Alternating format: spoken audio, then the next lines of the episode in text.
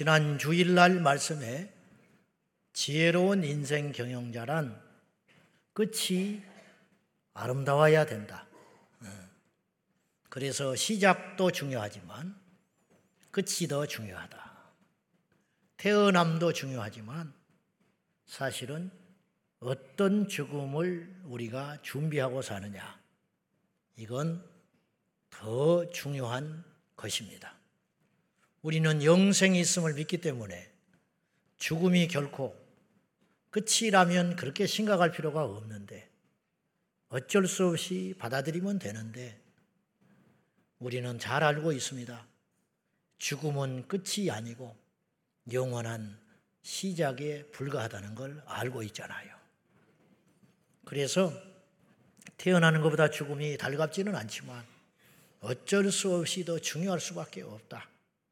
우리의 힘으로 죽음의 시간을 정한다든지, 우리가 그 죽음을 노력함으로 힘을 내어서 피할 수 있다면 모르지만, 모든 피조물의 숙명이라고 하는 것은 길이의 문제만 있을 뿐이지 969년을 살든 한 살을 살든 어차피 죽음은 다가오는 문제다. 피할 수 없다. 그렇다면 대비해야죠. 피할 수 없다면 대비해야지. 태풍이 몰려옵니다. 태풍을 막을 자는 이상이 없습니다. 어떤 과학도 어떤 힘으로도. 그러면 어떡하냐? 태풍을 견딜 수 있는 준비를 할 수밖에 없는 겁니다. 지진이 일어납니다. 지진을 무슨 수로 막습니까? 그러므로 지진에 무너지지 않는 집을 준비하는 길밖에 없는 것이듯이, 우리 인생에 우리만 모를 뿐이지 정해진 죽음의 순간을 향하여 오늘도 하루하루 살아가고 있다면 준비됐냐 이 말이에요. 그래서 지혜로운 자는 잔치집의 마음에 가 있는 것이 아니고 초상집의 마음에 있다. 왜냐? 배울 것이 많다. 생각을 많이 하게 한다. 대비하게 한다. 그런 뜻입니다. 오늘 저희가 읽은 디모데후서는 사도 바울이 13권의 공식적 서신을 신약성경에 남겼습니다. 그런데 그 13권의 서신서 중에 마지막 부분입니다. 디모데후서가 제일 마지막에 쓴 서신서인데 그 중에 마지막, 그래서 바울의 유언장과 같은 내용이 오늘 본문에 소개되고 있습니다. 내가 전제와 같이 부은 바 되었다. 이게 무슨 뜻이냐면, 전제라는 것은 물로 된 재물을 말합니다. 그러니까 부어버린 물은 주워 담을 수 없잖아요. 그러니까 하나님께 내가 그처럼 들여져 버린 자가 되었다. 그러니까 다시 물릴 수 없는 내 운명이 된 것 같다. 내가 전제와 같이 부어질 자가 아니고 부어졌으니 이제 내 마지막이 가까이 온 것 같다. 이게 직감한 것 같아. 내 사명도 다 했고 하나님 앞에 갈 날이 온 것 같다. 그래서 나는 내가 선한 싸움을 싸웠고 달려갈 길을 마쳤고 믿음을 지켜냈으니 이제 후로는 나를 위하여 의의 면류관이 예비되었을 것이고, 내게만 아니라 나처럼 믿음의 완주자들에게 그 면류관을 주실 걸로 믿는다. 이렇게 고백합니다. 이게 이제 우리 같은 범인 이야기를 했으면 되게 지자랑하네, 교만하게 들릴 터인데, 우리는 신약 성경에서 바울의 삶을 어느 정도 알고 있기 때문에 이 고백이 결코 숙연하게 들리지 농담으로 들리지 않는 이유, 그러니까 바울은 인생의 승리자인 것입니다. 저는 이 세 가지의 고백을 거꾸로 주님의 입장에서 역으로 우리에게 마지막 때 던질 질문은 아닐까, 그런 생각을 해본 거예요. 자, 우리 모두 주님 앞에 섭니다. 섰을 때 이 고백을 역으로 예수님이 우리에게 각자의 던질 수 있는 질문으로 한번 스스로에게 던져보자 이 말이에요. 자, 첫째로 한번 따라하시죠. 너는 선한 싸움을 싸웠느냐? 너는 어떤 싸움하고 왔느냐? 주님이 그렇게 물으실 거다 이 말이에요. 싸움이라는 말과 선하다는 말은 어울리지 않는 단어지요. 어떻게 선한 싸움이 있겠소? 근데 바울은 선한 싸움이라는 단어를 썼어요. 선한 싸움이 있다는 것은 악한 싸움도 있다는 거예요. 죽이는 싸움, 망하는 싸움도 있다. 성경에는 결코 망하는 싸움을 하지 말라고 경고하고 있어요. 그러니까 혈과 육에 대한 싸움은 죽는 싸움이에요. 죽이고 나도 죽는 거예요. 이런 싸움을 세상은 다 하고 있어요. 더 가질까? 무너뜨릴까? 저 사람을 어떻게 해볼까? 이게 다 이긴 것 같지만 결국은 마지막에 지는 거예요. 우리 주님은 선한 싸움에 모범이 되어 주셨습니다. 예수님은 오셔서 죄와 싸워 승리하셨습니다. 십자가의 죽으심으로 그 승리의 열매로 오늘 우리를 생명으로 얻게 된 것입니다. 그렇잖아요? 그러니까 우리 측면에서는 구원을 받은 것이고 우리 주님의 입장에서는 우리를 마귀의 손아귀에서 건져서 다시 얻게 되신 것입니다. 그러니까 승리의 우리의 열매가 되는 거죠. 우리가 주님의 입장에서는. 자, 성경은 죽는 싸움 하지 말라는 거예요. 망하는 싸움, 죽이는 싸움 하지 말라고 이렇게 경고해요. 갈라디아서 5장 15절 같이 봅시다. 시작.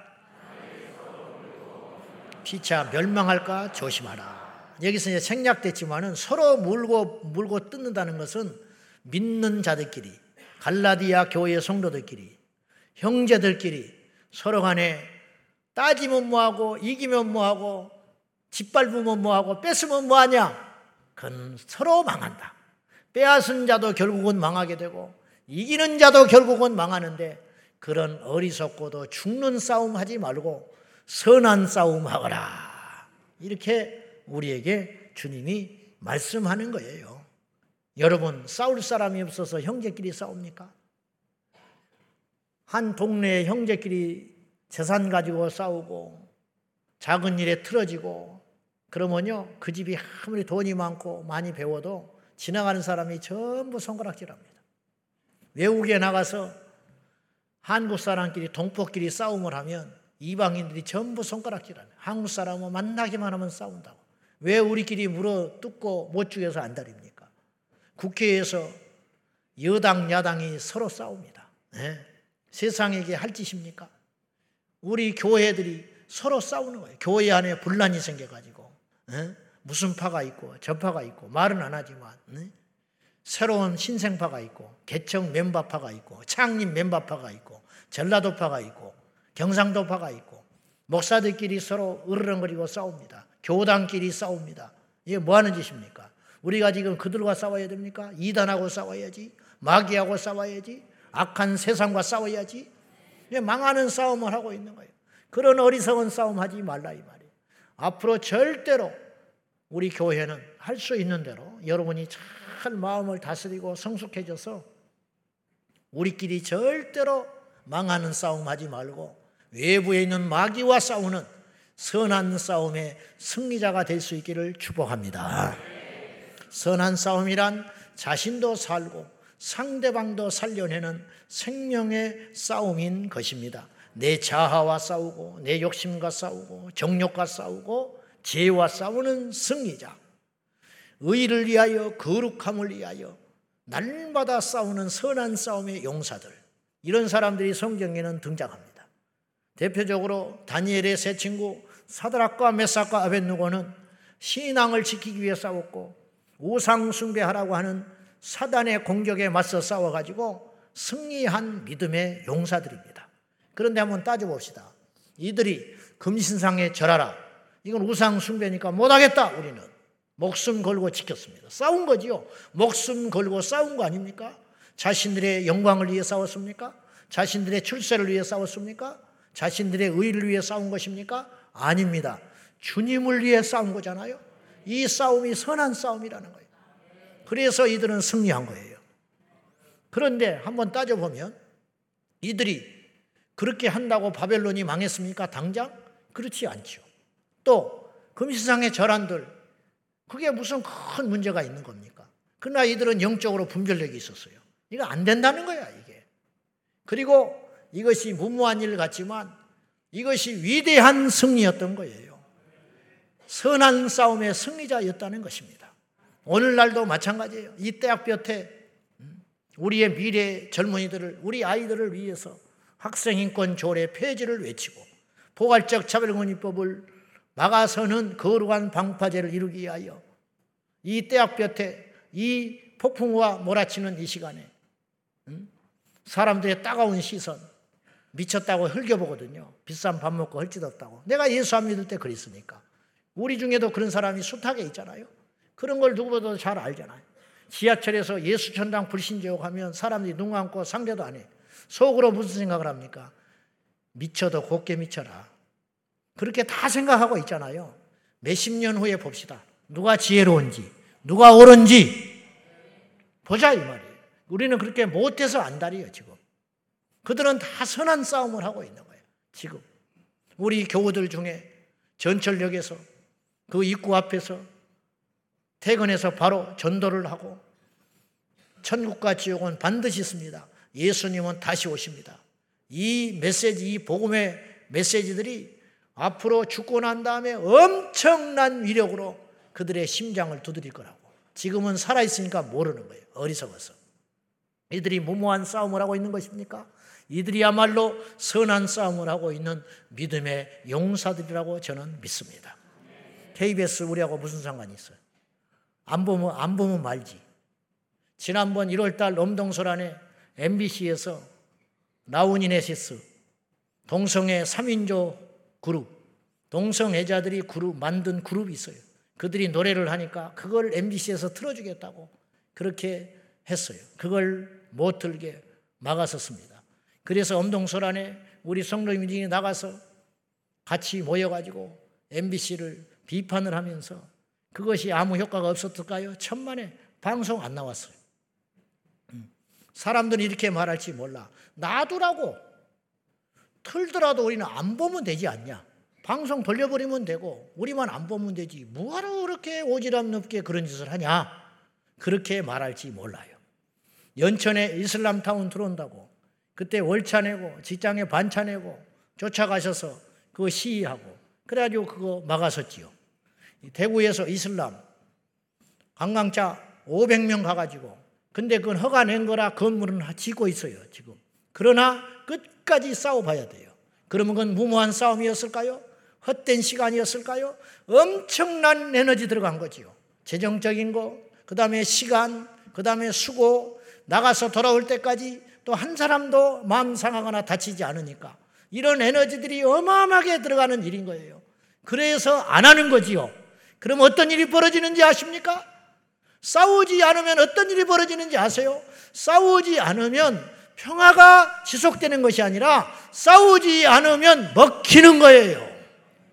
이게 영적 원리입니다. 마귀가 없고 적이 없다면 안 싸워도 돼요. 천국 가면 싸울 일이 없습니다. 그러나 이 땅에서는 싸워야 되는 것입니다. 싸워야 지킬 수 있어요. 싸워야 최소 지키는 거예요. 안 싸우면 그냥 먹히는 거예요. 이걸 알아야 됩니다. 이것을. 그러므로 우리는 절대 헛된 몸짓이 아니라는 것이 한국교회는 거대한 거인입니다. 그러나 잠을 자고 있어요. 한국교회는 엄청난 힘을 갖고 있어요. 이 인적 자원과 이 재정과 이 에너지를 어디다 써야 되느냐. 원수 마귀를 대적하고 세상을 거룩하게 만드는 일에 사람들은 우리에게 욕할지 몰라요. 니네들이나 똑바로 하라고. 맞아요. 우리도 부족한 것이 많아요. 그래도 우리는 나가서 싸워야 합니다. 그래야 이 세상이 지켜지는 것입니다. 제가 자다 일어나서 생각을 해보고 기도하다가 생각을 해보고 길을 가다가 생각을 하고 그런 현장에 나가면서 100번, 1000번 내가 하는 일이 옳은 것인가 수없이 생각을 해봐도 내리는 결론은 무엇이냐? 전 세계 대한민국 교회밖에 없다. 교만이 아니고 의도 아니고 현실적으로 그럴 수밖에 없다. 미국 교회 갈갈이 찢겨져 있고 서구 교회들 전부 영적으로 잠을 자고 있으니 우리 한국 교회밖에 없구나. 이거밖에 없다. 이런 뜻이에요. 우리 모두 일어나서 싸워야 하는 것입니다. 여러분, 일제시대에 태극기를 들고 가느다란 여인들이 대한독립 만세, 그게 무슨 힘이 됩니까? 그러나 그 힘이 모아져서 우리가 다른 외세에 물들지 아니하고 나라가 없어지지 아니하고 5,000년 역사를 지켜오게 된 것이에요. 그것이 없었으면, 그 싸움이 없었으면, 거룩한 투쟁이 없었으면 우리는 전부 우리 언어를 잊어버리고 우리의 혈통을 잊어버리고 우리 이름을 잊어버리고 우리가 지금 이렇게 짐승처럼 살아갔을지 모르는 거예요. 마르틴 루터 킹 목사님은 정말로 적합한 말을 한마디 하셨어요. 그건 뭐라고 하셨냐? 그분이 생전에 이런 말을 했어요. 이 시대적 전환기에서 역사는 기록할 것이다. 어떻게? 이 세상이 악하고 망해가는 것은 악한 자들의 아우성 때문에 망한 것이 아니고 선한 자들의 소름 끼치는 침묵 때문에 망했다고 기록할 것이다. 얼마나 의미심장한 이야기입니까?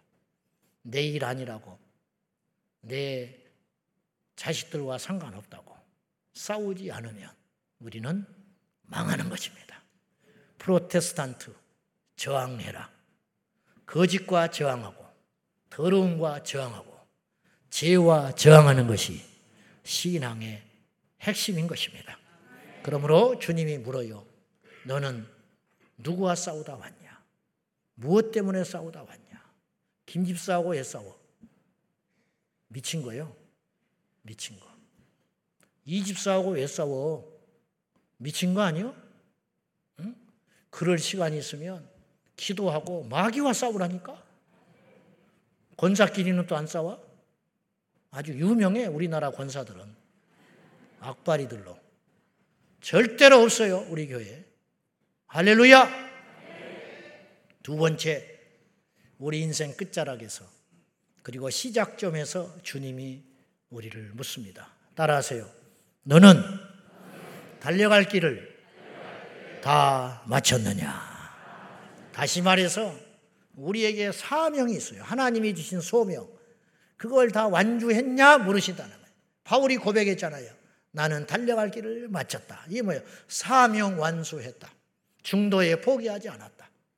세상에서 제일 행복한 인생이 어떤 인생인지 압니까? 목표가 선명한 인생이에요.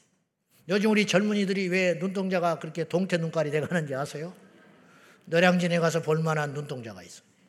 흐리멍텅, 영어도 잘하고 학벌도 좋고 신체도 건강하고 그렇잖아. 얼굴도 잘생겼고. 근데 흐리멍텅하게 앉아있어. 왜? 내일 뭘 할지를 몰라. 그래서 아침에 늦잠 자는 거야. 응? 1년 후에 뭘 할지를 몰라. 그냥 하루하루 살아가는 거예요. 그냥 하루살이 인생으로. 다는 아니겠지만 이게 뭐냐? 마귀가 풀어놓은 수면제. 가지 어디 가서 아르바이트 하다가 한두 달 하다가 힘들고 불쾌하면 그만둬버려. 그러면 나라에서 수당이 나와. 이게 미친 거예요. 미친 거. 왜 노는데 돈을 줘? 일을 해야 돈을 주지. 정말 돈은 가치 있고 힘들고 어려운 데를 써야지. 사지 멀쩡해서. 그러니까 1년 하다가 쉬는데 일을 하면 돈이 안 나와요. 그러니까는 쉬어야 돼. 그냥 무조건 쉬어야 되는 거예요. 그냥 놀게 만드는 거. 이게 마귀가 만든 법이다. 나는 감히 그렇게 이야기하고 싶어요. 정말로 일할 수 없어서 정말로 일을 하고 싶은데 할 수 없는 사람한테 그것이 흘러가게 해야지. 우리 세금이 그렇게 쓰이면 되겠습니까? 나는 정부를 비판하는 게 아니에요. 이게 큰 틀에서 생각을 해봐라 이 말이에요. 근데 결국 제가 무슨 말을 하려고 하는 거냐면 일이 복인데 일이 없다. 일을 안 한다. 근데 일 중에 최고의 으뜸의 일이 어떤 일이냐? 하나님께서 주신 하나님의 일. 그게 사명이라고 하는 것이. 바울은 그 사명을 향하여 달려갔는데 얼마나 사명으로 무장된 사람이었는지 사도행전 20장 24절에 자기 생명과 바꿀 수 있는 일이 있다고 바울은 고백을 했어요. 나의 달려갈 길과 주 예수께 받은 사명, 곧 하나님의 은혜의 복음을 증거하는 일을 마치려 하면은 나의 생명을 조금도 귀한 것으로 여기지 않는다. 한편으로 생각하면 멋있잖아요. 한편으로 생각하면 얼마나 확신 있고 선명한 삶을 살았습니까? 그러니 사도 바울의 눈동자가 흐리멍텅할 일이 없지. 시험될 일이 없지. 주저앉을 일도 없지. 게을 일도 없지. 상처받을 일도 없지. 상처가 없는 게 아니라 상처받을 시간이 없는 거예요. 왜냐? 달려갈 길이 분명하니까. 할렐루야. 주님이 물어요. 우리 인생 끝자락에서 묻는다니까. 너는 달려갈 길을 다 마쳤냐? 토마스 선교사님이 중국에 와서 자기 아내를 잃었습니다. 그러나 그의 사명을 꺾을 수 없었습니다. 지금부터 200년 전에 미얀마, 버마지요. 지금도 미얀마는 내전으로 심각합니다. 선교사님이 가끔 저한테 안부를 이렇게 들려오는데 지금도 총알이 날아와요. 그래서 목숨 걸어야 됩니다. 특별히 이방인들은 죽어도 나라에서 안 지켜줘요. 목숨 걸고 버마에서 선교하는 종들이 있어요. 그런데 지금 비가 너무 많이 와가지고 이 이상 기후 때문에 원래도 무더운 기후인데 이 올해는 굉장히 심각하다고 그래요. 아무튼 지금도 그러는데 지금부터 200년 전 미국에서 이 미얀마의 최초 선교사로 간 젊은 부부가 있었어요. 그의 이름이 아도니람 저드슨이었어요. 이 아도니람 저드슨이 그의 약혼자와 결혼하기 전에 자기 장인 될 분에게 편지를 보내면서 다음과 같은 설득을 했습니다. 따님이 저랑 결혼하면 아버님은 바로 내년 봄에 따님과 헤어져서 이 세상에서 다시 볼 수 없을지 모릅니다. 따님은 선교지에서 고난을 겪게 될 것입니다. 바다의 위험과 인도 남부의 치명적 기후, 극심한 가난, 모욕과 압제, 심지어는 비참하게 죽을지도 모릅니다. 그러나 저희들의 결혼을 허락해 주십시오. 이게 지금 협박이요, 청원이요. 하늘 아버지 집을 떠나 따님과 아버님을 위해 죽어주신, 그리고 무수히 많은 영혼들을 위해 하나님의 영광을 위해 돌아가신 그분을 위해서 우리들의 결혼을 허락해 주십시오. 곧 의의 면류관을 쓰신 따님을 천상에서 보게 될 것입니다. 이렇게 설득을 했어요. 그 아버지가 대단한 분이야. 나는 뭐 누가 그런 편지도 안 보내겠지만은 내가 생각을 해봤어요. 누가 나한테 그런 편지를 보냈다. 그러면 저는 굉장히 고민할 것 같아요. 무시할 수도 없고 받아들일 수도 없어. 그러지 않겠소? 무시한 건 믿음이 없는 거고 받아들이자니 딸을 죽여야 되잖아. 기도해요. 그런 편지 오지 않으라고. 이 아버지가 대단한 결정을 합니다. 딸에게 모든 걸 맡긴다 했어요. 이 애는 더 대단해. 그의 친한 친구에게 편지를 다음과 같이 보냈습니다. 고민 끝에 그의 친구에게 편지하기를 하나님이 막지만 않으신다면 이 이교도를 위해서 떠날 날이 기대가 돼. 이곳에서의 모든 안락함과 즐거움과 가정과의 행복을 포기하고 떠나기로 결심을 했어. 그리고는 1813년에 두 사람은 여행을 하여 미얀마에 들어갑니다. 1824년, 그로부터 정확히 11년 후에 두 사람은 복음을 전했다는 이유로 감옥에 갇히게 됩니다. 40도의 무더위 속에서 18개월을 포박당하여 비참하게 짐승처럼 옥살이를 합니다. 그 후에 석방이 됐으나 그의 아내는 그 후유증으로 죽습니다. 그러나 그의 남편 아도니람 저드슨은 귀국하지 않습니다. 그리고 선교지에서 마지막까지 생명을 태웁니다. 그가 죽을 시점에 미얀마에 7,000명의 그리스도인들이 있었습니다. 그리고 그 7,000명은 21만 명으로 불어납니다. 한 사람의 희생으로, 한 사람의 사명 완주로 이렇게 엄청난 생명의 열매들을 거둘 수 있게 된 것입니다. 그 어떤 시련도 우리를 포기할 수 없게 하는 것이 하나는 있는 것입니다. 직장도 포기할 수 있습니다. 어떤 세상의 재미거리도 포기할 수 있습니다. 그러나 우리의 기분, 우리의 상황, 우리의 처지와 상관없이 마지막까지 완주해야 할 일이 있습니다. 그건 뭐냐? 주님이 우리에게 맡기신 사명입니다. 그 사명을 발견하셨습니까? 그러면 복된 자라는 거예요. 그리고 그걸 붙잡았으면 어떤 경우에도 요동하지 마라 이 말이에요. 중도의 탈락자가 많은 것이 이 시대 현대 그리스도인의 특징이에요. 그만큼 뭐냐? 영적으로 약해져 있다 그런 뜻이에요. 다 포기해버립니다. 안 한대. 입에 달고 살아. 안 한대. 하지 마. 하지 마. 뭘 몰라서 그래. 의의 면류관에 대한 믿음이 없기 때문에 완주를 못하는 거예요. 너무 어리석어. 누구를 위해서 믿어줍니까? 누구를 위해서 이 사명을 가는 것입니까? 주님과 나를 위해서 가는 거예요, 사실은. 누구를 위해 전도합니까? 그 사람? 어뜻 보면 그런 것 같아. 어뜻 보면 그 사람을 희생하고 그 사람에게 전도하는 것 같아. 그러나 사실 그렇지 않아요. 주님을 위해서. 그것도 사실 더 깊이 들어가 보면 주님을 위해서만이 꼭 아니에요. 나를 위해서 하고 있는 거야, 나를 위해서. 나의 상급을 위해서 달려가는 거예요. 여러분, 마라토나가 결승점을 내려 달려갈 때 누구를 위해 달려간 겁니까? 겉으로는 태극기 달고 조국을 위해서 달리는 것 같아. 겉으로는 자기를 후원해주고 지원해주는 사람들을 위해서 하는 것 같아. 그러나 아니에요. 사실은 자기를 위해서 달리는 거야. 이기면 자기 이름이 드러나는 것이지. 우리가 천국 가면 우리 이름이 드러나는 것이지. 천국 가면 우리가 드러나는 것이지. 누가 들어갑니까? 그러므로 우리 모두는 중도에 포기하지 말고 절대로 탈락하지 말고 마지막까지 완주하는 지혜로운 우리 모두가 되기를 예수님의 이름으로 축원합니다. 제가 이것저것 능력도 부족한데 막 얽힌 게 많고 일이 많아가지고 오란 데는 많고 청하는 데가 많아가지고 말이 그렇지요. 설교 준비를 다 해서 가야 되는 거예요. 웬만하면 제가 아주 중요한 설교 아니고는 준비를 해서 간다고. 왜냐? 다 듣고 와서 앉아 있으니까. 이 왼수들이. 그래가지고 있으니까 준비를 해서 가려니 정말 힘들어요. 뭐 한 번 가는 게 문제가 아니에요.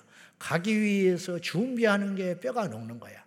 그래서 너무 힘들어가지고 이게 반가운 것보다도 조금 불평이 종종 나요. 내 안에. 청하면 막 짜증이 날 때가 있어. 사람이라.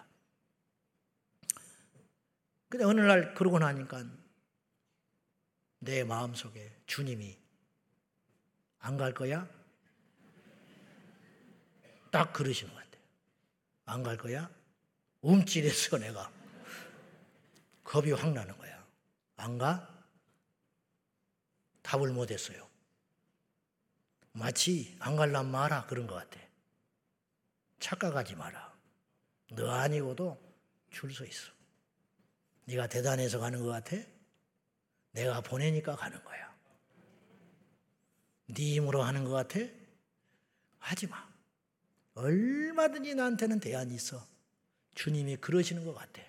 야, 너 병원에 누워있으면 어떡할래? 너 목소리 안 나면 어떡할 건데? 겁나잖아요. 맞아요.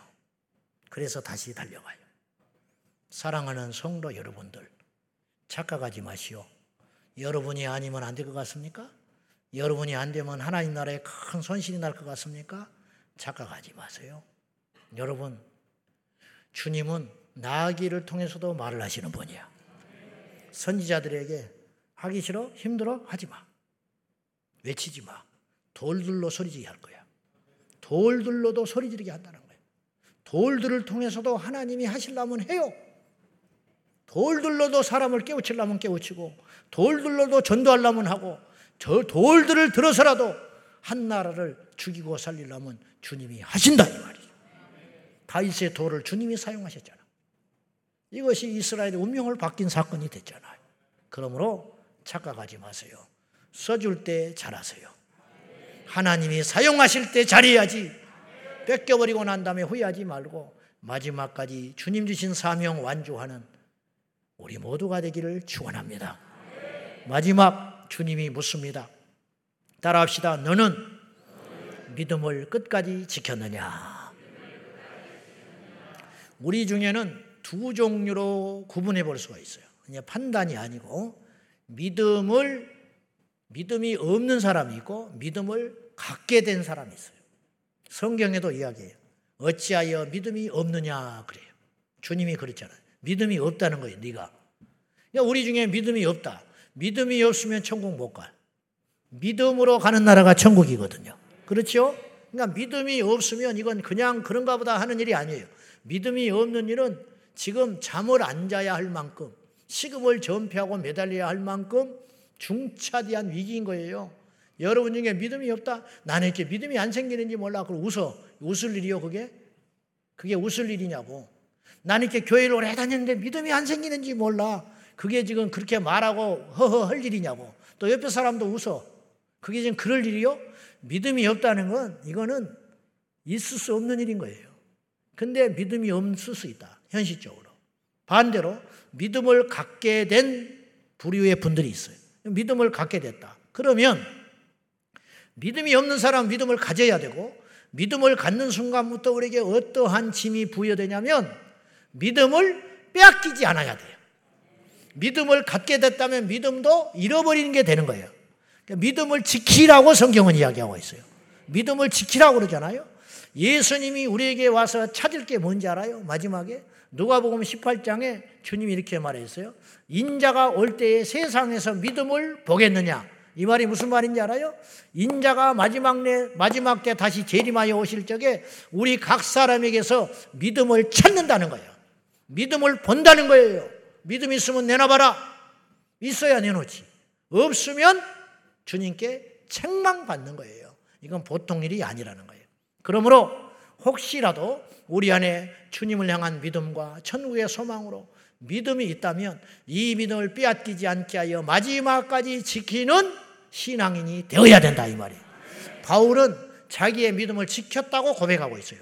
내가 믿음을 지켰다고 고백하지 않습니까? 그랬기 때문에 주님이 나에게 의의 멸관을 주실 거라는 거예요. 근데 믿음을 지켜내지 못하면 아무것도 얻지를 못하는 것이지요. 중도 탈락자 돼서는 안 되는 것입니다. 이 주변에 우리 주변에 보면 뭐 직분자고 뭐 교회를 오래 다니고 뭐 어쩌고 뭐 모태신앙이고 어쩌고 저쩌고 매주 나는 새가족이 등록할 때마다 그걸 보고 있어요. 목격하고 있어.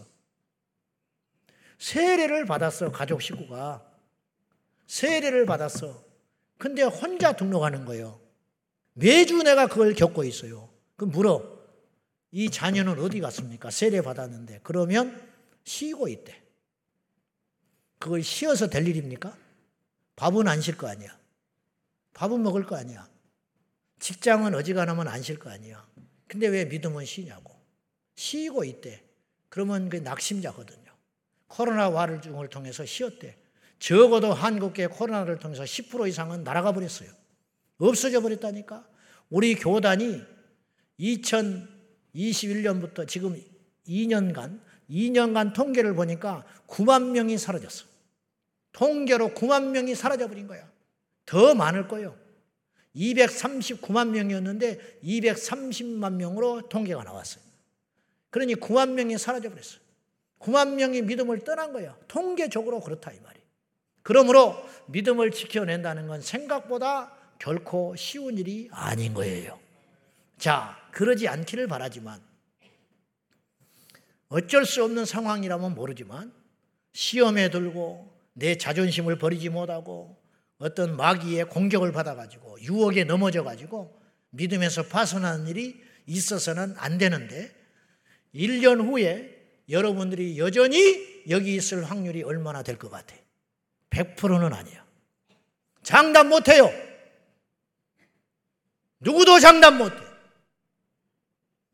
저는 숱하게 많이 넘어지는 사람을 봤어. 베드로처럼 장담하는 사람을 수없이 만났지만 나를 포함해서 그래서 제가 스스로 하나님 앞에 이런 고백을 해보는 거예요. 주님, 내가 지금 목회를 하고 있으니까 버티는 겁니까? 믿음으로 버티고 있는 것입니까? 누구도 몰라. 언제 아느냐? 은퇴한 다음에 알지. 여러분의 직분이 여러분을 견디고 있게 하면 가짜야. 여러분의 일이, 교회 안의 일이, 그리고 자존심이 사람들의 얽힌 관계 때문에 여러분의 믿음을 그것이 지탱하고 있다면 그것이 무너지는 순간 여러분은 모래 위에 세운 집이기 때문에 날아가 버리고 말 거예요.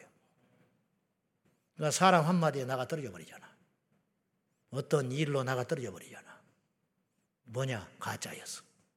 믿음이 날아가 버린 거예요. 믿음이. 여기 앉아 계신 성도 여러분, 마지막까지 믿음을 지키십시오.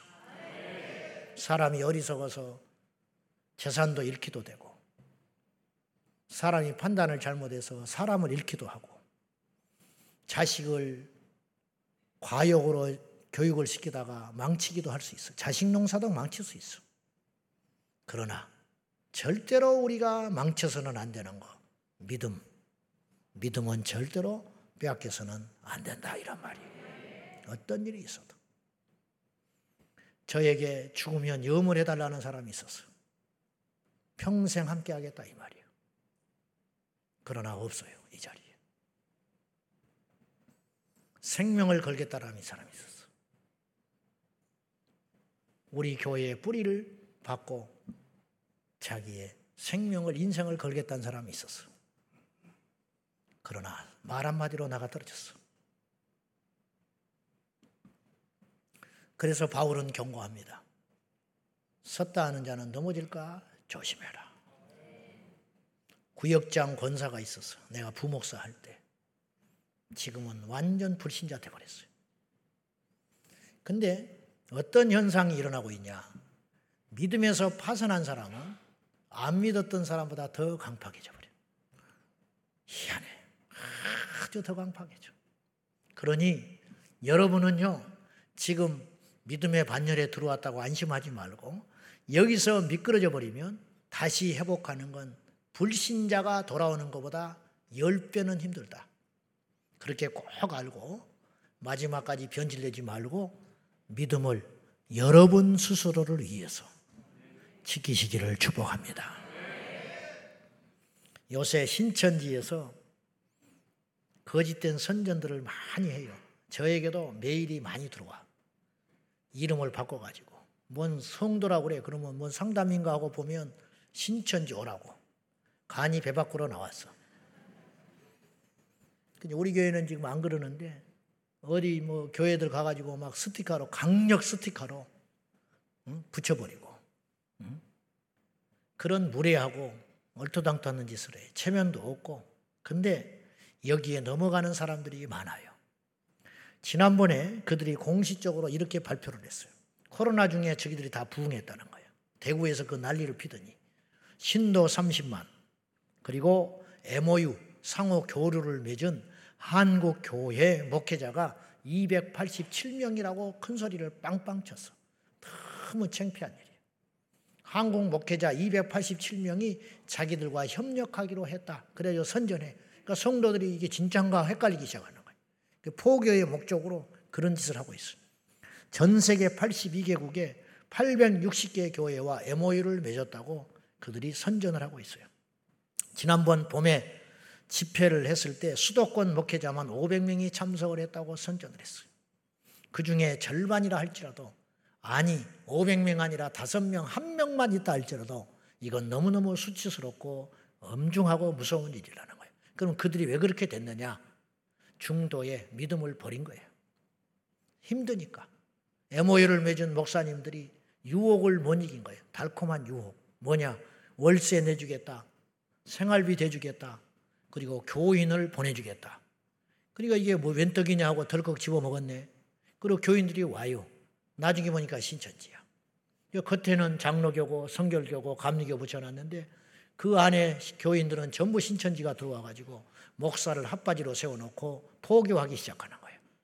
그런데 알고도 떨쳐내지를 못해. 그러니까 그 집회 오라면 꼼짝없이 끌려가고, 이게 뭐예요? 믿음을 버려버린 거죠. 여러분, 사명받은 목회자도 이런 길을 걷는다면 성도는 말할 것도 없습니다. 여러분, 누구를 장담합니까?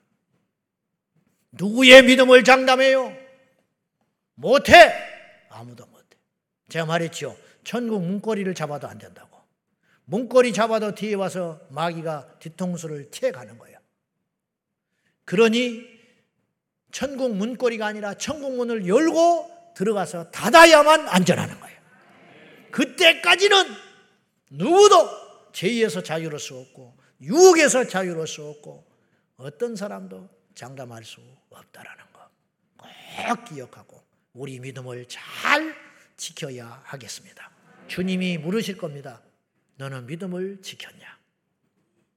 325년, 주 325년 콘스탄틴 황제가 우리 세계사 속에서 알듯이 313년의 기독교를 공인합니다. 이제 기독교는 더 이상 변방의 종교가 아니고 핍박받는 종교가 아니고 로마의 공적인 종교가 돼요. 그리고 나중에 국교로 삼지요. 그런데 325년에 니케아 회의를 주최를 합니다. 콘스탄틴 황제가. 그래가지고 그 당시 지하에 숨어있고 핍박을 피해있고 지하교회에 숨어있던 순교를 각오하고 믿음을 지켜냈던 교회 지도자들 300여 명이 감격스럽게 모여가지고 1회 니케아 회의를 시작을 했습니다. 그때 온 사람들의 면면은 하나같이 육체가 상한 사람이 한 명도 없었어요. 눈이 뽑히고 팔이 잘려나가고 발이 잘려버리고 혀가 잘려나가고 그리고는 그 핍박의 흔적을 가지고 고난의 흔적을 가지고 300여 명의 목회자가 모여서 니케아 회의를 앞두고 예배를 드리며 성찬식을 거행을 하는데 그 성찬식을 거행하는 감독이 다음과 같이 위로를 했습니다. 여러분, 우리는 주님을 위해 박해를 받다가 온몸이 이렇게 됐습니다. 그러나 이것은 고난의 흔적뿐만 아니라 주님을 사랑했던 사랑의 흔적이요 믿음의 훈장과 같습니다. 우리에게 예수의 흔적이 있느냐고 주님이 물으세요. 믿음을 지켜내기 위해서 싸운 흔적이 있느냐? 믿음을 지키기 위해서 투쟁한 삶의 흔적이 있느냐? 잘 먹고 잘 사는 게 축복이 아니에요. 믿음을 지켜내기 위해서 끊임없는 투쟁을 통하여 십자가의 흔적, 스티그마 이것을 간직한 자가 마지막에 인생의 승리자가 되는 것입니다. 여러분, 어차피 24시간이요. 어차피 30세끼요. 어차피 70이요. 80이요. 그 이유는 생각해 보셨습니까? 우리 주께서 물으신다니까요. 너는 선한 싸움을 했느냐? 너는 달려갈 길 다 마치고 왔냐? 너는 믿음을 지켰느냐? 찬송가 480장 천국에서 만나보자. 이게 장례식 때 부르는 찬송인데 일전에도 제가 말했지만 어느 날 제가 알게 됐어요. 장례식 때 부를 찬송이 아니에요. 늦어. 장례식 때 천국에서 만나보자는 소리를 누구한테 하겠어? 살아있는 우리들이 불러야 하는 찬송이라. 죽은 다음에 그때서야 선한 일을 어떻게 하며 죽은 다음에 무슨 사명을 감수하며 죽은 다음에 무슨 믿음이 있어서 믿음을 지킵니까? 오늘 우리가 이 시점에 이 세 가지 질문에 답을 할 수 있는 준비를 하는 지금까지 준비가 안 됐다면 그리고 흔들렸다면 다시 고추세워서 다시 한번 이 질문을 아멘으로 할 수 있는 내세울 것은 없지만 분명한 확신 가운데 아멘이라고 말할 수 있는 우리 모두 준비된 인생의 승리자가 되어야 하겠습니다. 기도하십시다. 하나님 아버지, 준비된 자로 살기를 원합니다. 언젠가 맞닥뜨릴 인생의 끝자락에서 예수님 만나 할 말이 있는 인생이 되게 하여 주옵소서. 내가 선한 싸움을 싸웠습니다. 달려갈 길을 완주했습니다. 그리고 나의 믿음을 지켰으니 이제 주님께서 나에게 예비하신 의의 면류관이 부끄럽지만 자격 없지만 제 것이 될 줄로 믿나이다. 고백하는 우리 모두가 되게 하여 주옵소서. 예수님의 이름으로 기도 올리옵나이다. 아멘.